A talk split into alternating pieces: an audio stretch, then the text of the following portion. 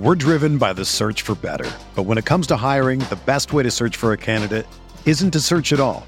Don't search match with Indeed.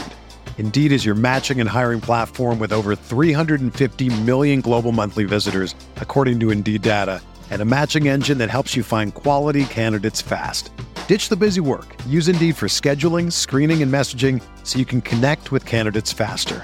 Leveraging over 140 million qualifications and preferences every day, Indeed's matching engine is constantly learning from your preferences, so the more you use Indeed, the better it gets. Join more than 3.5 million businesses worldwide that use Indeed to hire great talent fast. And listeners of this show will get a $75 sponsored job credit to get your jobs more visibility at Indeed.com slash BlueWire. Just go to Indeed.com slash BlueWire right now and support our show by saying that you heard about Indeed on this podcast. That's Indeed.com slash BlueWire. Terms and conditions apply. Need to hire? You need Indeed. This podcast episode is brought to you by Coors Light. These days, everything is go, go, go. It's nonstop hustle all the time. Work, friends, family expect you to be on 24 7. Well, sometimes you just need to reach for a Coors Light because it's made to chill. Coors Light is cold lagered, cold filtered, and cold packaged. It's as crisp and refreshing as the Colorado Rockies. It is literally made to chill. Coors Light is the one I choose when I need to unwind. So when you want to hit reset, reach for the beer that's made to chill. Get Coors Light in the new look delivered straight to your door with Drizly or Instacart. Celebrate responsibly. Coors Brewing Company, Golden, Colorado.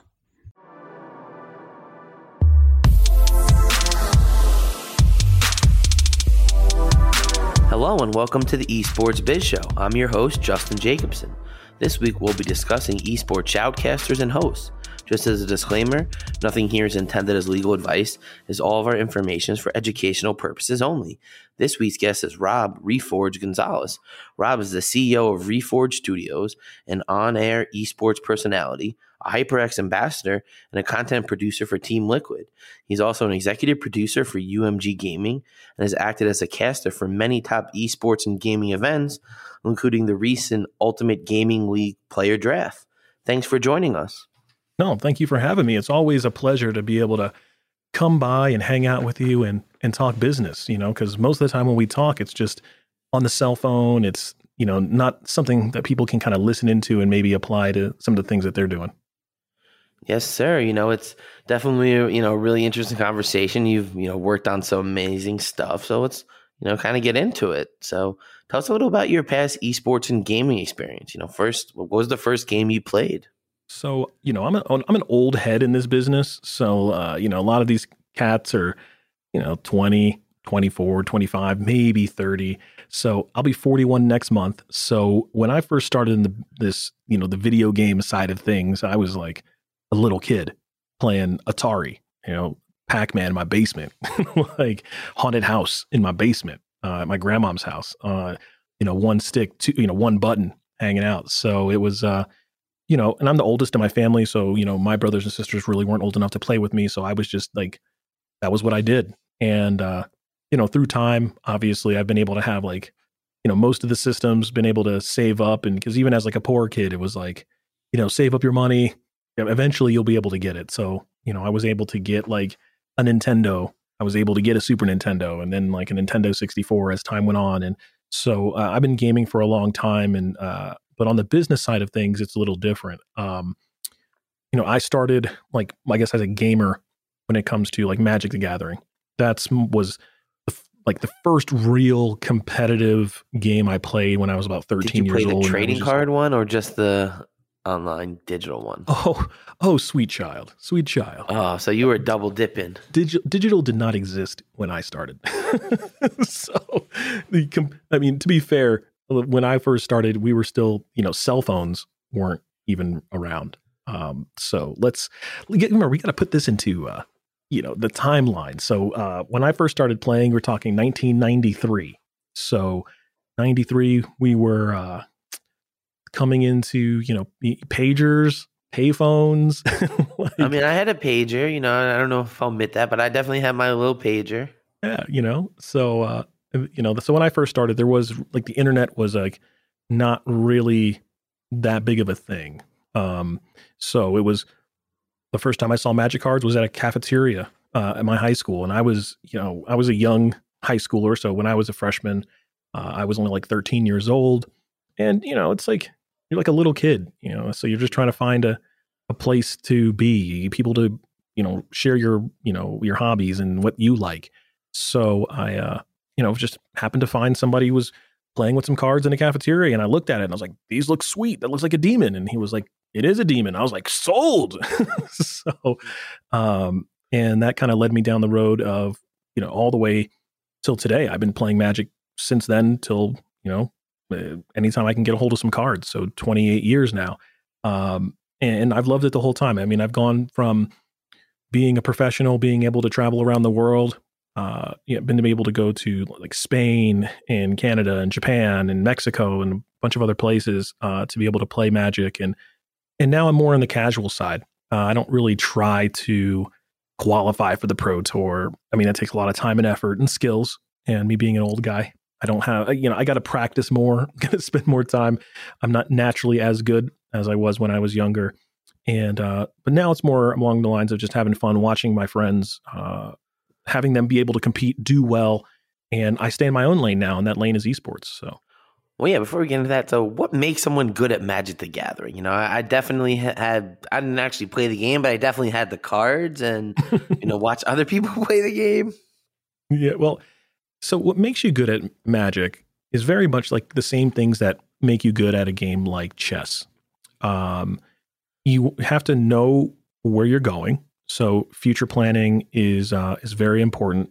Um, it's also you have to it, like i said just like chess you have to know the openings you have to know what's possible what's not possible what are your outs and, and in chess it's much easier to understand where your outs are and those kind of things because uh, all the moves are known. You can look at a board and know what, what every move that is possible that turn.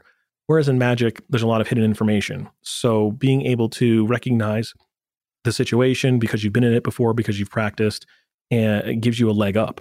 Um, it also is very important to know what are the possibilities that your opponent may have? And once you can kind of narrow those down, I mean, that is really what separates uh, the decent people at Magic from the experts. Like an expert can look at the board and look at what the opponents played the whole game and pretty much have an idea of, okay, this is how many outs they have, and they then they start playing the percentages like poker. You know, there's a 12% chance that my opponent may have this card that destroys my whole board. Okay. Am I ready to push it all in right now based on that information? And is it correct? Or do I wait, which may increase the chance that they go ahead and get to this particular out, but if they do happen to have it already, I don't automatically lose. So that's, I mean, I use the same principles in in business. You know, it's like sometimes if you're presenting numbers to a client and you present numbers that are too crazy, like you might just get laughed out and never even get a chance to have a uh, a second presentation of numbers, but you also don't want to sell yourself short. So you have to kind of play the numbers like, okay, well, if I tell them I want $700,000, they're probably going to laugh me out and I'm done. But if I don't ask for enough, then I'm going to cost myself a certain amount of money. So it's those are the same kind of principles that apply to being a good magic player. Okay, that makes sense. So, you know, we'll kind of shift a little bit to, you know, esports and, you know, the gaming side of things. So yeah, kind of how'd you kind of get in first into commentating and casting? Yeah. So it's funny because I kind of got into it, I want to say accidentally. Um, I was playing Magic and I wanted to do a podcast because I had some friends who, you know, really good friends of mine who we all played. Podcasts and, are awesome, right? Yeah, you know, Viewers and listeners. Just where you start. You know, start with the practice of being able to talk. And so I uh, I'd always loved to do speech and debate when I was like in high school and things like that. And so doing a podcast was like, okay, it's easy. Get to be with my friends. Doesn't really cost us any money, any time. I mean, it would cost time, but like we were going to be talking about magic anyway. So like, what what does matter? So so we started a podcast called MTG Focus, and we just kind of put our time and energy, and I was able to get some sponsors, and you know, and it was it wasn't bad. And got embroiled in some controversy here and there, like always. And uh, but then I heard about a game called Artifact, and one of my friends was like, "Hey, you need to go go to PAX. Go check this out. They're giving away, you know, these keys if you can get in and yada yada, and you get into the beta, and it's supposed to be like the next big thing, and it's designed by Richard Garfield, the same guy who designed Magic, and this is your thing." So, all right, just sight unseen, I bought a ticket to uh, where was it, Seattle, and uh, just flew there, rented a camera so I could do some content, and that kind of started everything off because I was one of the only people who had content of the game because everyone else was just there waiting in line and like I was there with a, you know, a 4K camera over people's shoulders recording gameplay and I basically just did that for 4 days um, at PAX West. Um, and from there made made a lot of friends with people I didn't know were even famous.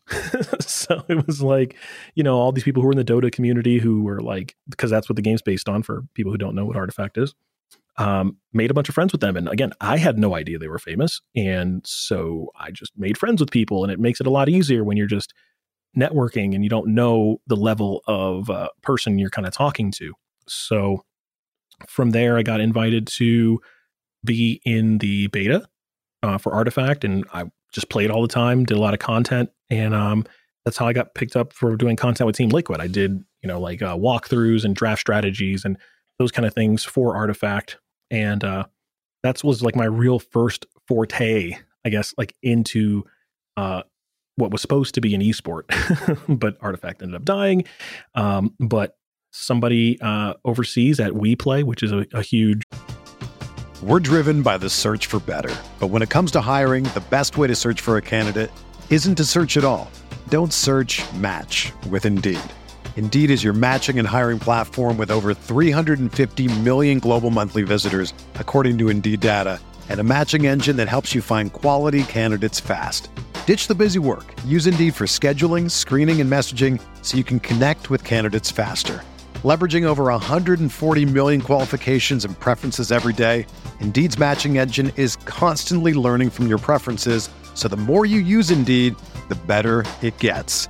Join more than 3.5 million businesses worldwide that use Indeed to hire great talent fast. And listeners of this show will get a $75 sponsored job credit to get your jobs more visibility at Indeed.com slash BlueWire. Just go to Indeed.com slash BlueWire right now and support our show by saying that you heard about Indeed on this podcast. That's Indeed.com slash BlueWire. Terms and conditions apply. Need to hire? You need Indeed uh, organization that does um, uh, events for games like Dota and Counter Strike and those kind of things. And they were doing one for Artifact, and they hired me to be a host. And I'd never been a host beyond my own podcast, but uh, you know, I, why not? They're going to pay for my hotel, my flight, my food, and all this other stuff, and fly me across the world. I, let's go for it. So, uh, did that for ten days as the host, and it was just like that was it, man. I had a taste of what it was like to be in front of the camera and to be a host and talk about games and have a good time. And I decided right then that I was going to leave my six figure finance job and try to make this thing work. Credit Karma has always been there to help you make better financial decisions. And now they want to help you even more. With the Credit Karma Money Spend account, you can be rewarded for good money habits. Credit Karma Money is a brand new checking account where you can win cash reimbursements for making purchases. Just pay with your debit card, and if you win, you'll be notified on the spot, and your Instant Karma cash will be added back to your spend account. Open your FDIC insured spend account for free. There's no minimum balance requirements, no overdraft fees, and free withdrawals from a network of over 50,000 ATMs. And when you make a purchase between June 8th and June 30th, you'll automatically be entered to win $1 million. Right now, visit creditkarma.com backslash win money to open your free account and start winning instant karma. Go to creditkarma.com backslash win money to sign up for free and start winning. That's creditkarma.com slash win money. Instant Karma is sponsored by Credit Karma. No purchase necessary. Exclusions and terms apply. See rules. Banking services provided by MVB Bank Incorporated. Member FDIC. Maximum balance and transfer limits apply. Awesome. So yeah, so I'm going to tease out some of that stuff because you know there's a lot of really interesting points there, and I think you know the biggest thing that you mentioned, and it really kind of led you on the path you described, is the advice that I give to a lot of people, where it's like, oh, I want to do it, just do it. Like I'm just gonna buy a ticket and I'm gonna go and I'm bring my camera and who knows what's gonna happen. Mhm. But too many people I feel like waste time and think about it and plan and oh, I'm gonna do this and talk about what they're gonna do. But the people that just do it, they put yourself in the position, you start having these conversations, you start just building it on your own, and eventually someone sees what you're doing and they take notice of it. And then with the next thing, with the hosting, it was like, never done it before, but when else do you get experience if not by doing? And it just kind of gives an example to our listeners of how you really have to operate in these, especially entertainment and talent and these fun worlds that esports and gaming is. Is you just have to be about it and you just have to do it and engage with it because you have no idea what's going to happen. No. And I think that that's a really important lesson that you've kind of brought up as this is what happens. Look at where you are now. Yeah, and I think the big thing here is I'm I am probably the poster child for that um, because not only did I have to take a risk to you know buy a ticket and do this kind of stuff and go to PAX West and hope to try to try to meet people and see what happens, then it was the same thing for you know if I didn't do that and then I didn't just start making content, then Team Liquid doesn't see that you know and then I don't get that opportunity. And then the same thing when I went out to WePlay and uh, was a host for them you know, after it was over, I was like, hey, you know, if you liked me, you should hire me again. Let's do Dota. Let's do that. Let's do it in February. Let's run it back. No big deal. And then bam, they hired me to be the host of their Dota event the next month. And that's like unheard of. There's only like, you know, in Dota, there's really only like maybe a, a couple of hosts. There's not even really a couple anymore. Now it's just Sheever. Sheever's like really the only host. Like there used to be like Rich would do some stuff every so often, but Rich like doesn't really even play Dota um, Rich Campbell, and then um, you know there that was pretty much it. it was like Paul Chaloner. You know, he also was a, a host, but then he you know basically slit his own throat with his own words and actions. So it's just essentially Sheever. And uh, so I got hired to be a host um, with them. And the only reason that that happened is because I pushed it. I was like, look, just give me a chance. You saw how I could do this. I can do more. Just let's just keep running with it. And uh, and when I got home from the first trip, uh, I heard there was an opportunity to do commentary uh, for Fortnite at an event in New York. I live in New Mexico. Okay. so I was like, whatever. I just need to get in front of the camera. I just need more at bats. And if more people see me, I know I'll get more work. And so I did the ECAC for uh, their uh, their it was like a it was like an event, like a convention type thing, but it was the finals for Fortnite. We did that. From there, somebody from CSL saw me. They hired me to do their CSL Grand Finals for Fortnite. And then that turned into a really kind of long relationship with CSL where I did their Magic the Gathering weekly. I did League of Legends for them. Um, and just a lot of different things happened with CSL. Uh, so, yeah, it's just like you just got to keep trying. And it's the same thing for HyperX. Like they, the people over at the uh, HyperX Esports uh, arena needed a caster for PUBG. Um, I knew enough about PUBG to be a caster. I showed up. I found out that this event was going to be like uh, shown on TV Azteca, which is like this huge, uh, like Latin America, uh, Latin America channel, and I, I, had no idea. This is like one of my first times I've really done anything, and it's just this huge event. And then they liked me, and then they hired me to be the host of the HyperX Esports truck. So it's just like there's just so many things that I never really applied for. I was just like, just ask, you know, like it was no public, hey, we need a person here or a person there. It was just like I was in the right place at the right time. And which people will be like, oh, you're very lucky. And I'm like, yeah, well, I am lucky, but I had to put myself in that position to be lucky. Like if I wasn't out there grinding every day and like wasn't on LinkedIn every day trying to make connections over and over and over again, this would never happen. I wouldn't get the opportunity to work with people like Fox Sports or to work with FaZe Clan or Team Liquid or any of these people because this is literally just all day, everyday networking. Absolutely. I mean, I think you kind of just, you know, hit it right on the head with that, where it's like you have to start doing it. And as you start doing these things, you develop these relationships. And a lot of these companies, especially very early on, they want someone that they know what they're going to get from them, that they're professional and they're on time. They don't have to worry about you saying the wrong thing. And, you mm-hmm. know, that's sometimes much more important to these kind of brands, especially at this higher level than anything else, is someone that they know is going to deliver on what they need in the price range and in the time frame that they need. And I think mm-hmm. a lot of people don't realize that and you know your story kind of proves it. Yeah, like I mean, I get I get hired a lot simply because I am a known quantity, you know? Like they know if they hire Rob, uh, it's going to come with a certain level of professionalism. If I'm a host, it'll come with a certain level of joking, but they know that I'll know what I'm talking about. If it's a play by play, they know I'm going to be hype. Um, they know I'm going to be excited.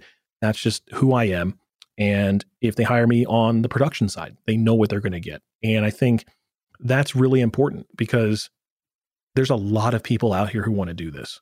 And no matter what level you're at, there's always somebody behind you who wants to do what you're doing, period.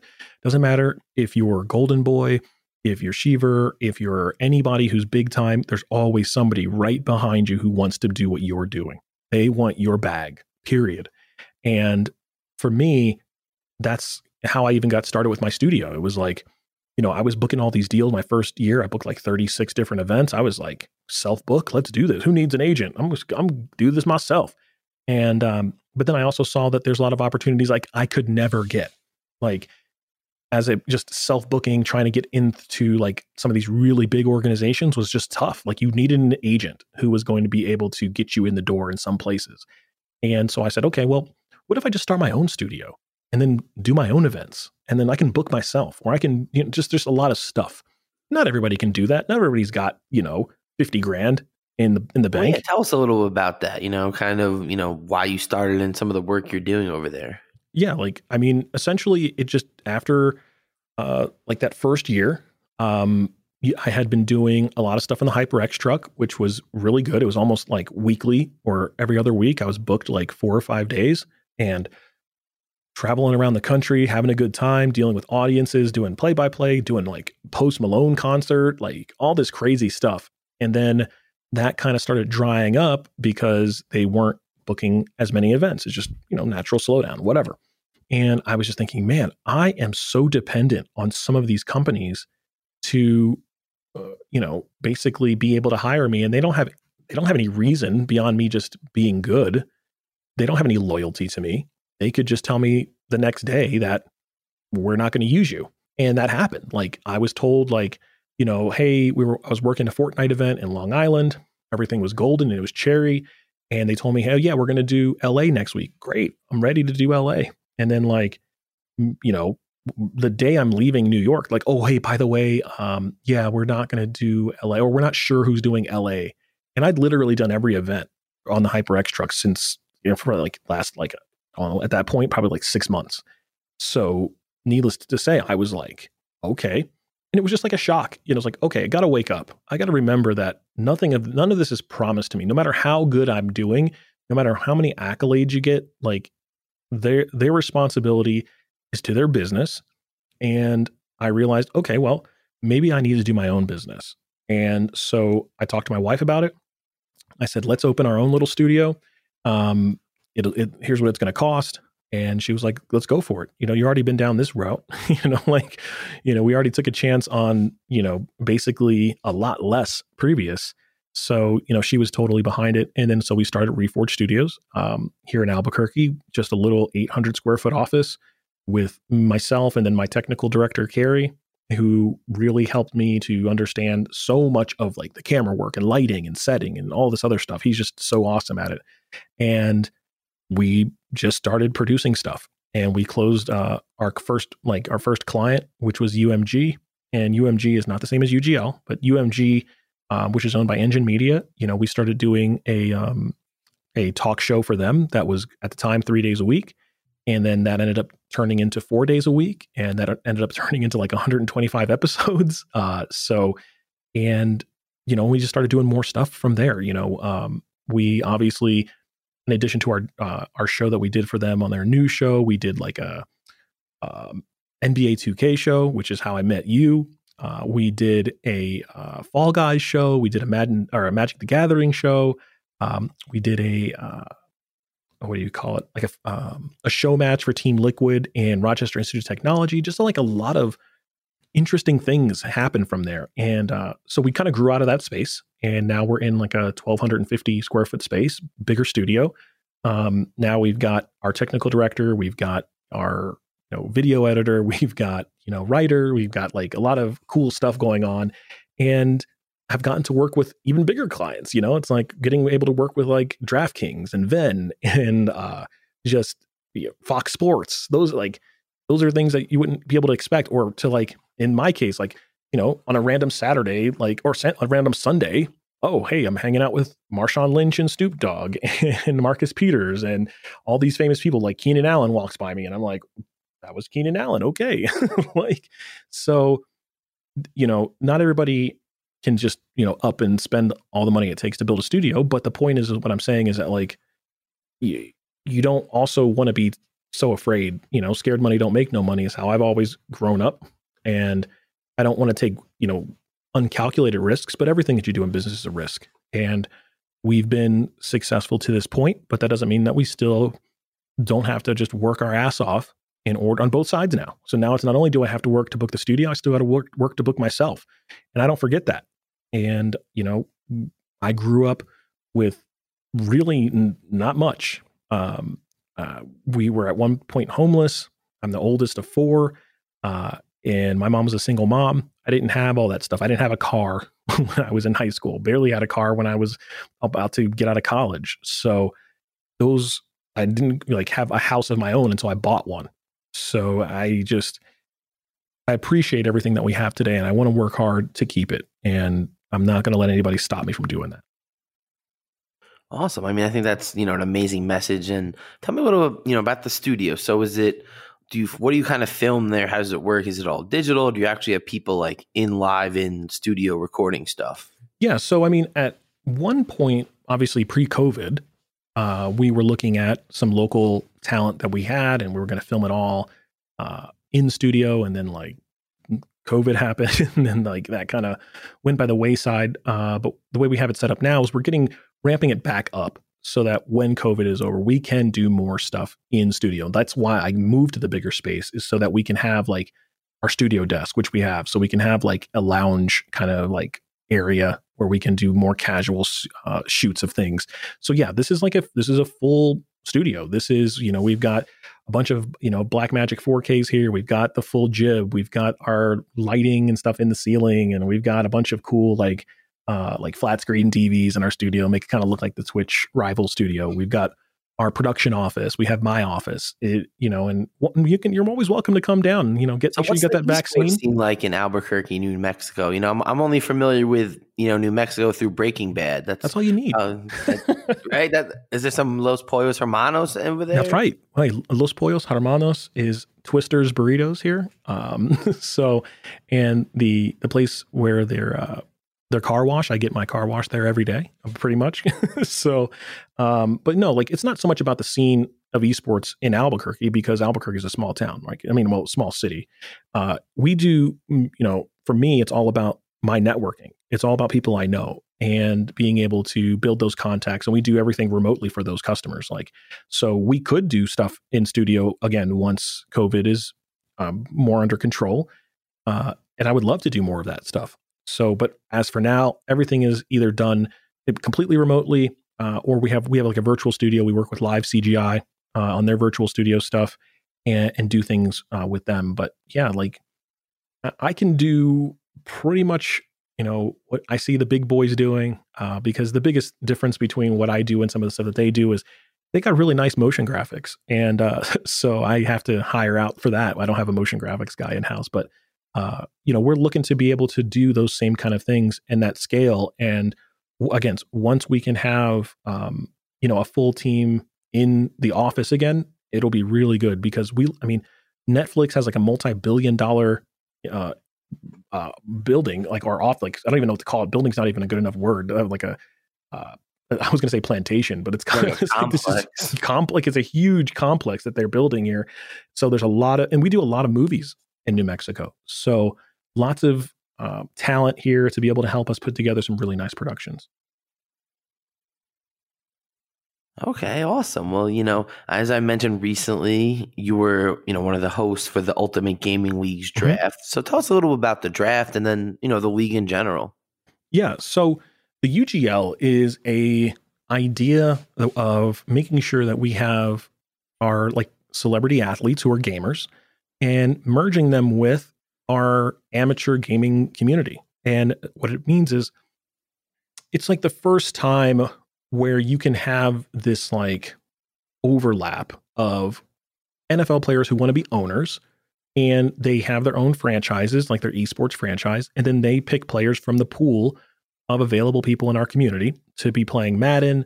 So we have four games Madden, FIFA, 2K, and Call of Duty. And each one of those games is worth a certain amount of points each week. And one team competes against another team each week. And then we do the playoffs. But they pick the players from their team from our amateur pool of players.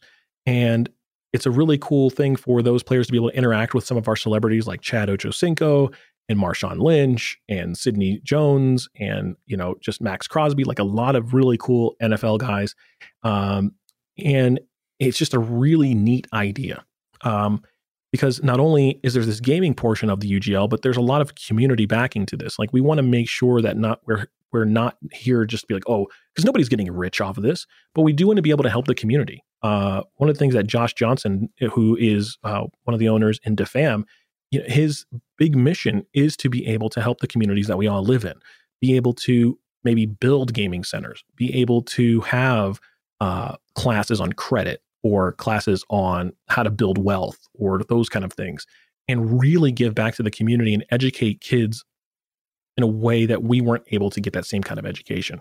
So it's not just about, I mean, because we do have fun in the league. I mean, there's no doubt when you have people like Chad Ochocinco in house, like it's it's going to be funny.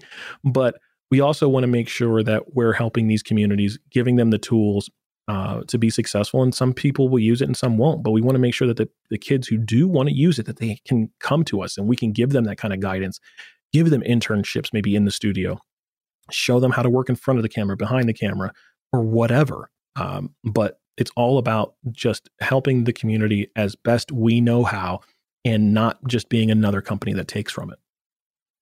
So how do people kind of get involved to be potential, you know, participants in this kind of community? Yeah, it's easy. Uh, you just go to uglworld.com and from there you can see the different um, teams and different organizations. You can join the Discord. And then when you join the Discord, you can find out when we do our next free agent tournament. And then you just jump in and make a name for yourself, win one of the tournaments, and then maybe one of these teams will pick you up as a free agent, or maybe you'll be in the draft pool for season two. Because right now we have four teams, but we're looking hopefully to be on eight or 16 teams for next season. And we're going to do two seasons a year. And then in between those seasons, we do a lot of one off events. Like we did the UGL versus the uh, Gangster Gaming League, which is Snoop Dogg's uh, Madden uh, organization. And that's why we all went together to go meet over at the compound over in uh, in LA with Snoop and his folks and had a good time. And we're going to continue to do more events like that in the future. So, you know, we just want to make sure that the athletes are having a good time, our esports people are having a good time, and we're just going to rinse and repeat that until and keep growing uh, the, the franchises. So are like former pros or like what's kind of the cutoff of the skill level? I mean, it's literally. I mean, if like could a former pro, like let's say an NBA 2K or Madden Pro, like could they come and join? abs- if they have to go, they don't get to skip the line, so they would have to go through the uh, free agent process, which is essentially joining one of the tournaments, and then they have to finish in the top four. If they finish in the top four of the tournament, then they get added to our free agent pool, and then they can be picked up by uh, you know whichever team has waiver priority that week. So yeah, like it could be. It, I mean, most of the people who are pros currently, um, you know, probably have a contract that would prevent them from playing in another league, but uh, definitely, you know, we're open to anybody, man, woman, child, whatever. We have people who are like 13 who are in our free agent pool up to age 47. So, you know, all skill levels are um, invited, but obviously, you just have to prove, you know, prove your worth through the tournaments, and the cream will rise to the top. Amazing. I think that's, you know, a really great opportunity to kind of give anyone who can kind of go through this process the opportunity to actually shine and be spotlighted by these different, you know, professional athletes. Yeah, I mean, and you don't get that opportunity in other places. Like, if you are really good at League of Legends, I mean, there's probably no chance that you are going to play in the LCS. like it's just it's like playing in the NFL. And it is a very, very small percentage of those people who do that. And we want to kind of be that stepping stone. It's like, okay, let's say you're really good at Call of Duty. You come to the UGL, you do really well, and then maybe you end up on content in the contenders league for Call of Duty League. And then maybe from contenders you end up being a pro. Who knows? Uh, but we want to give people that shine, give them the opportunity to hang out, have a good time, but also be competitive because obviously our teams are competitive. They want to win. Our owners are competitive. I mean, I want to win. I'm not even an owner in one of the uh, franchises, but I, I can feel that. So, you know, it's just the idea of being able to have like this American Idol kind of thing where it's like, hey, we found an unknown person. They killed it in our league. They moved on and we'll support them from there. Absolutely. I mean, I think that's, you know, definitely a great new path that you guys are creating. So I'm excited to see where the league goes from here. Yeah. And I mean, it was nice having Amon on and uh, he, Amon and uh, Shane Vereen came on for our draft. And, you know, we just had a good time just talking about what it's like to be an NFL star, what it's like to be, you know, in esports and be a coach or, what ownership is like. So, you know, they felt that. They felt that idea of, hey, I'm a gamer who's also been a professional athlete. This sounds interesting. Awesome. So, so I also noticed that you stream, and you know something I've been noticing a lot is doing these Pokemon card openings. So, you'll tell mm-hmm. me a little more about this. How do you decide what you're going to stream? So, for me, uh, because I do most of my stuff on the production side, I don't stream that often. And but I love opening cards. I mean, that's just from being a little kid opening magic cards and till today it's like i op- right now i've been opening a lot of pokemon cards just because pokemon is is pretty hot it's hard to get a hold of cards and i have some connections that help me get a hold of some of that stuff but uh i mean this week uh, has all been pokemon stuff on my youtube channel and then next week we're to do some obviously we'll do some more pokemon stuff but we're to do some really sweet basketball stuff. We've got some NBA hoops that I'm getting in. We're getting some uh, Panini Revolution basketball in. So you know, I love just the the thrill of opening something and maybe there's like a ten thousand dollar card in it or something crazy, and uh, it's just it's kind of a fun thing to do on my own. And I mean, who doesn't love collectibles? You know, who doesn't love the chance? It's like playing the lottery, except with uh, lottery tickets that happen to play basketball or something like that. That's what really drives me to like things like NBA Top Shot and NFTs. I just love collectibles and uh, I love the thrill of winning. Yeah, I mean, I definitely see where that is and you know, I definitely am frantically looking for my Pokemon cards, but I, I don't know. It's it's definitely gonna be a, a tough sledding here. Oh yeah, like trying to get Pokemon cards at a uh, Target or Walmart, you can forget that. Like you have to either be insanely lucky or just out of your mind, ready to fight people uh, who are waiting in line. It's just an it it is war out there for Pokemon cards. So I don't do that. I just try to pre-order everything and uh, get it delivered to the house because I'm not going to be getting up at like six o'clock in the morning and waiting at in the front of uh, Walmart for the store to open on the off chance that they might have something that day. That's I'm too old for that.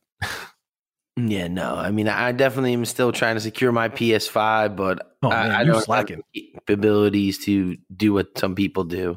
You slacking, and yeah, there's no excuse for you not having a PS5 at this point. Like, I'll have to help. I have to educate, man. Look, I have to edu- I have to educate you because I was the PS5 plug this year, so I've definitely been through like 20 PS5s, like at least just from trying to help my friends. Okay, well, I, I, see where I'm where I'm on the list. I'm now near 25 or 30. Listen, you never told me you wanted a PS5. I thought you had one. I, I literally just had one two days ago. So, like, yes, okay. being able to. My, Before I get actually yeah. angry, let, let's get back focused on this right here. So, what do you like most about casting and commentating? Dude, I, I just love the idea of getting paid to talk about video games, bro. Like, that is the dream. I mean, for me, the, the I mean, the true dream for me would be able to be able to do like traditional sports, to do like football, basketball, baseball, hockey, soccer, any of that stuff. Uh, but esports is like the next best thing. It, it's exciting, it's fun. You get to hang out with your friends and yell at the camera and laugh and just tell these cool stories. It's just an amazing time. And I really just wouldn't trade it for the world. I mean, I had a really good job in finance previous to this life but this is you know it, it's just every day is awesome and i'm not gonna sugarcoat that any which way. It is really just awesome to be able to work full time in esports. Even though most of my work now is on the back end, um, the the times that I do get to be in front of camera and, and go at it, I'm, I'm loving it. So, what do you say like the hardest part of your job is? It's research. I mean, that's that is the hard part. It's if you don't have just like one game that you do, like if you do just Apex and that's only game you cast, it's the only game you play. Well, pff, it's not hard. It's I mean that's that's easy. Uh, but when you're available for like 10 different games and trying to stay up on all the games and and know the strategy and know all this stuff that's a whole nother ball of wax. So like that's why you have to give it up for guys like golden boy who are like doing play by play in like you know he's like oh i guess i can do apex and i'll do valorant and i'll do whatever it doesn't matter what it is. You put golden boy in front of it and he's going to bring the energy he's going to bring the time and that's really like when i first started he was somebody who you know, talked to me and said, "Hey, here's what you need to do, and here's what you need to focus on," and you know, and I just kind of emulated what he was saying, um, and took it to heart, and just try to get better every day, and again, and work like somebody's trying to take your job because they are, and if you do that and you prep, I mean, sometimes you're going to have bad shows. That's just the way it is. Like, you you can't, can't get around that, but if you work hard and you really prep correctly, it's really hard to have a bad show. Okay, yeah, I mean, I definitely can see that, and it's one of those things where that's what sets the good casters from the great ones, and people mm-hmm. that kind of have this extra level of insight and analytics related to the game. Yeah, that's it. I mean, the, you're just going to learn how to prep. And I mean, I think a lot of people don't really know what that's like. And I was, again, very fortunate to work with somebody like Sheever who kind of showed me the way on like how to prep as a host, like how to take notes, how to read from them, what to use, when not to use them. Like those are the kind of things that there's no class. You know, you don't see that unless you're there, like working with them or seeing somebody like Golden Boy work or, um, you know, seeing people like Veli work. Uh, there's just a lot. I mean, um, uh, uh, what, oh, Lottie is another example of somebody who like is just awesome at what they do. And it's just when you can just see how they work, you can just kind of emulate the things that you think that can fit into your repertoire and then other things you know you have to work on. And we're always working. We're always getting better. They're always adding new vocabulary little nuances to what you do because you want to be like these other people but you don't really want to be them. You know you're always going to be you but you want to make sure that you bring a certain level of professionalism uh, to the table and a certain level of entertainment to the table in your own way. And if you can do that that's what will set you apart and that's what will get you booked. Okay, so you know what's like probably your most memorable professional accomplishment? Something that just kind of always really sticks out to you. Um, I mean, I think being able to work with uh, with Fox Sports on the Madden challenge that they ran because it was like myself, Rachel Bonnetta, and Chris Myers, and I've heard you know I'm again I'm 40 I'll be 41 next month. I've heard Chris Myers do so much in sports, like my whole life, to be able to like, you know, he like calls me on my cell phone and is like, "Hey, Rob, you know, this is what we're doing tomorrow, and here I had a couple questions about this, and yada yada yada. We'll, we'll have a good show." And it just like blows my mind because it's somebody who's, who's, like has like this iconic voice and has been interviewed so many f- super famous people in the space, and being able to like prep with that kind of person. Same thing for Rachel. Rachel's on her way up and she's doing big things over at Fox. And just to be in, you know, in cahoots with them for a little while, even if it's just for a day, uh, doing uh, Madden commentary, it's great. So, you know, it's one thing to be on Twitch, another thing like that, but it's another thing when it's like, yo, I was on Fox Sports doing Madden with like super famous people who like are really doing this job. So, you know, just for me, I'm always about you know, the opportunities that really stick with me are the opportunities where I really got to learn a lot.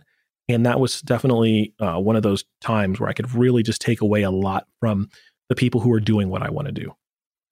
Right. As they say, there's levels to this. And, you know, there that's is. one of these top levels where you're having people who job is to be a sports broadcaster, providing this level of sophistication mm-hmm. and experience to esports. Yeah. And you're seeing how they prep. I mean, I think like I can't really emphasize it enough is how people prep and how people get ready for a show is really almost more important than even what you see that comes out. I'm sure that Stephen A. Smith and some of these other big guys just go just deep on the research end so that they know what they're talking about. And that's how I've prepped it, you know, on my side is like, I know that my worst show in the world was one of the ones that I did the least amount of prep work for. And then from that day on, I never ever went without doing at least 20 hours of prep work for a show ever. Okay, so you know, what kind of tips do you have for aspiring casters? Obviously, do a lot of prep work, but yep. what else? So the big thing that I would tell you as an aspiring caster is you have to get reps. You have to get at bats. And you know, there's this big controversy that you see on like Twitter and on the internet. Oh, should you work for free and things like that? And you know, I'm not telling you that you should be trying to take a bunch of stuff for free. I'm not telling you that. Do I think that it makes sense sometimes to maybe do a one-off thing that may not pay because you think it's going to give you an opportunity to meet somebody or it's going to be good for your reel or those kind of things, I don't have a problem with that. Like I know plenty of people who, you know, they stream, they don't make any money streaming. They still I do mean, it. People do that. And I think that's one thing that people need to learn in this entertainment driven world. Yeah, I mean, I, I think that it's important to, you know, know your worth at some point. And I also think in the beginning, it's it's nice just to get some at bats. It just really is. Like I can say that I was very fortunate to be able to get hired essentially sight unseen um, to be part of a broadcast that had like, you know, 50,000 concurrent viewers. That's not real. That's not like everybody doesn't get that, you know?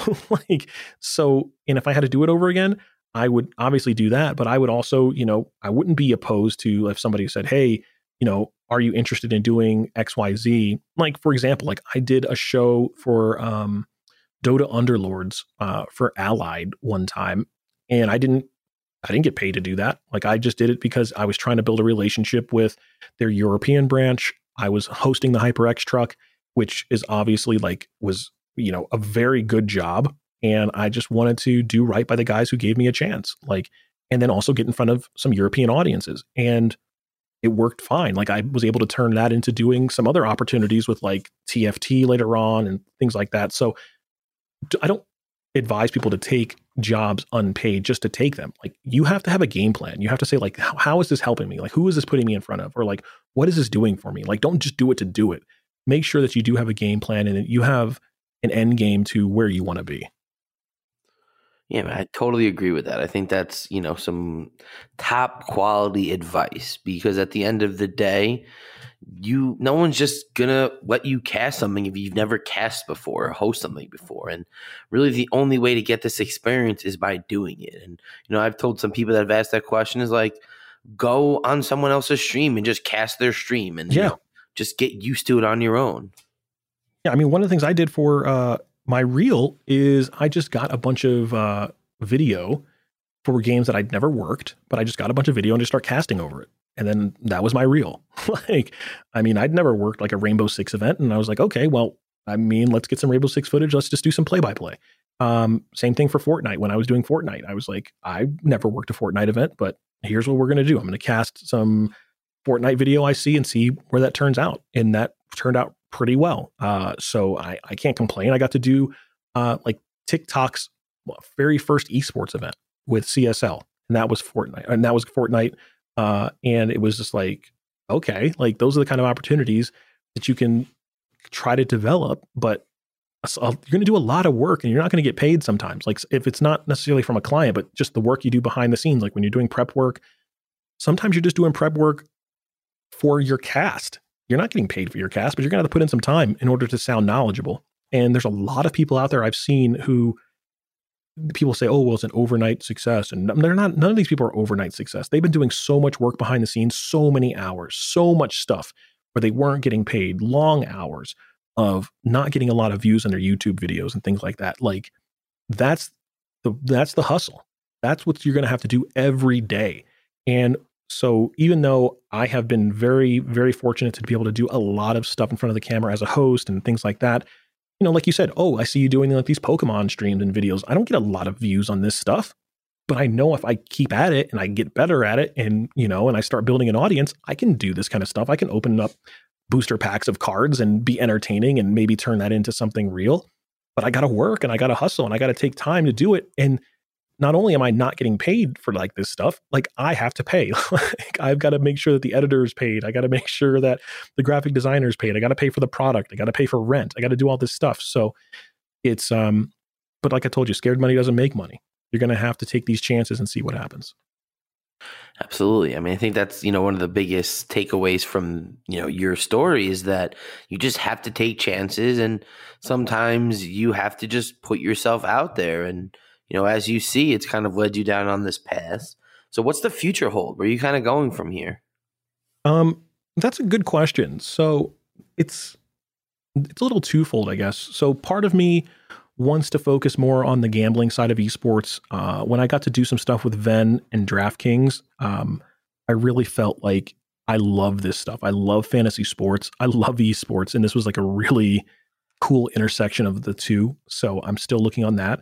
I love collectibles, and so I've been doing a lot of stuff uh, with NBA Top Shot, learning more about NFTs, obviously Pokemon and basketball cards and things like that. Like personally, those are the kind of things that really excite me right now. Um, I'd obviously love to do more Dota. I love to do League of Legends. I, those are games that I just I love playing. I'm not great by any means, but I just love just the action of those games. I love big team fights. I love the wombo combos. I love all that stuff. Um, and that's that's where I'm going on the professional side for me as a brand, as a studio. We've got the stuff with UMG coming. We've got stuff with UGL. Uh, we've got a couple other big clients uh, that are looking at doing some stuff, and so it's just a matter of we're, we're ramping that up, man. Like we've got some really cool show, some cool show ideas that are going to come from UGL. We've got some really fun uh, esports stuff coming from UMG, and uh, the studio is just going to continue to grow, man. Like I said, as soon as we're able to kind of get more people under the roof safely, uh, we're going to just keep knocking out this content. And because right now, you know, I want to be all day, seven days a week. I want to be doing content of something. If it's not me, it's somebody else here in the studio that we're recording for. I want to start pumping stuff out of this bad boy, in addition to doing the stuff that we do for other people. I mean, that's awesome. You know, content is king. And, you know, I kind of like to end each episode and bring it all together with my three questions. So, you know, what's your favorite game to watch? My favorite game to watch. Just trying to think. Um, like I was telling you, I really do MOBAs. I really love to watch because, like, when I watch Magic, it's it's different. Like, I feel like I could be on the screen. Like, I could be one of those people and so it it doesn't have like the same mystique for me. Whereas like with League and Dota, like I know there's no chance I would ever be that good. It's like watching the NBA. Like I love basketball. I know I'm never dunking.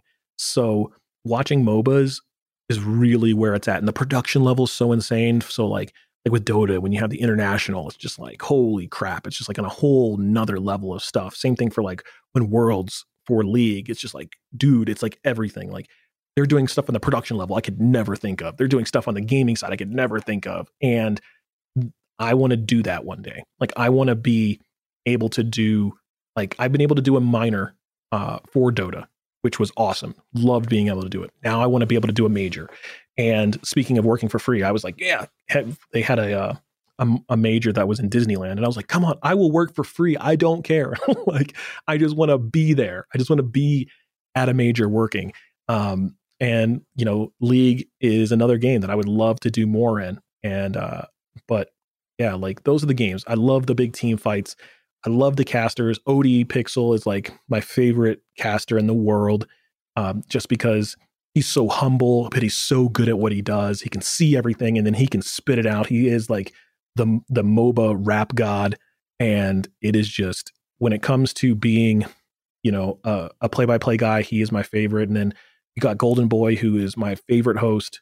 I mean, between him and Lottie, it's hard, but you know, I love Golden Boy because he can be a host, he can be a play-by-play, he can be an analyst, he can be a, uh, a, a stage host. He could be anything you need him to be, and that's really who I've emulated my whole career after. And I was lucky enough at an awards banquet. He was like getting like a, like a lifetime achievement award right before I spoke, and I got to go up there and be like, you know, I'm hoping to be, you know, Golden Boy 2.0. And, you know, but if I stay up here too long, he'll take another job from me. So I got to get back to work because he's just, he's just great at what he does. So, um, but yeah, like I know we're talking about my favorite game, but I got to throw out that love to my favorite casters too. Okay, so what's your favorite game to play? I mean, favorite game is Magic. I mean, that's not even close. Um, I love card games, uh, games that are like card games, like TFT, Dota Underlords, those kind of things. Original auto chess, those are my things. Um, I was, you know, I got to play in Twitch Rivals for Magic. That was fun, and uh, I'm hoping to be able to get things with the business in a, to a certain point when I can start gaming again. Because it's been over the last six months, man, it has been really hard to actually get to play video games. Um, I miss being able to play Madden a lot. Uh, me and my brother used to grow up playing that, and uh, but yeah, like if I could pick a game I was going to be a professional at, like today, um, I mean, I would definitely pick a MOBA if I could. Um, but my heart would be like, man, I really want to be. And I, people always think Magic, but no, I would love to be a Madden pro because I would love to just just beat the brakes off people in Madden. It's just a good feeling. Awesome. So, who's your favorite video game character? My favorite video game character is probably Mario. Like me and Mario, we go way back. We go way back to Donkey Kong when before everybody knew that it was even Mario. like, and Super Mario Brothers 3 was a game that I just spent well between 2 and 3, like I spent so much time playing that game and trying to get everything out of it. And then Super Mario Brothers 2, I went back, you know, to play a lot of that. Um, I did also play a lot of Mega Man. Uh, like that's another game that I just adore Mega Man. Uh, but I, I, definitely think it's it's Super Mario Brothers. Okay, awesome. You know, thank you so much for joining us. This was extremely insightful. So tell everybody where they can find you. Yeah, like uh, it's it's pretty easy to uh, find me, and uh, it's Reforge, and it's R E F O R G G, uh, and that's how you can find me on uh, TikTok. You can find me there on Twitter, and you know all that good stuff on IG, and then on Twitter. I mean, on Twitch, it's Reforge Studios. And uh, yeah, man, it's been it's been a ride. Thanks for having me on, and hopefully, you know, I can get one of these banger three hundred thousand view videos on TikTok again without having Snoop Dogg and Marshawn Lynch in it. but until then, I'm gonna take it. Pop the right Pokemon card. You never. That's know. right. Let me poke. Let me get one of these five hundred thousand dollar cards like uh, Jake Paul does. So, but no, thank you for having me on you know, it was amazing. So, you know, thanks everybody again for tuning in and make sure to follow me on Twitter, Justin J E S Q, and check Apple Podcasts for all our past episodes.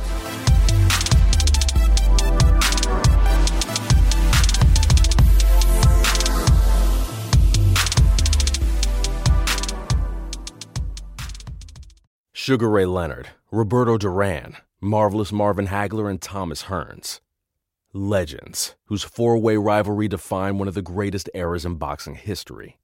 Relive their decade of dominance in a new Showtime sports documentary, The Kings, a four part series now streaming on Showtime.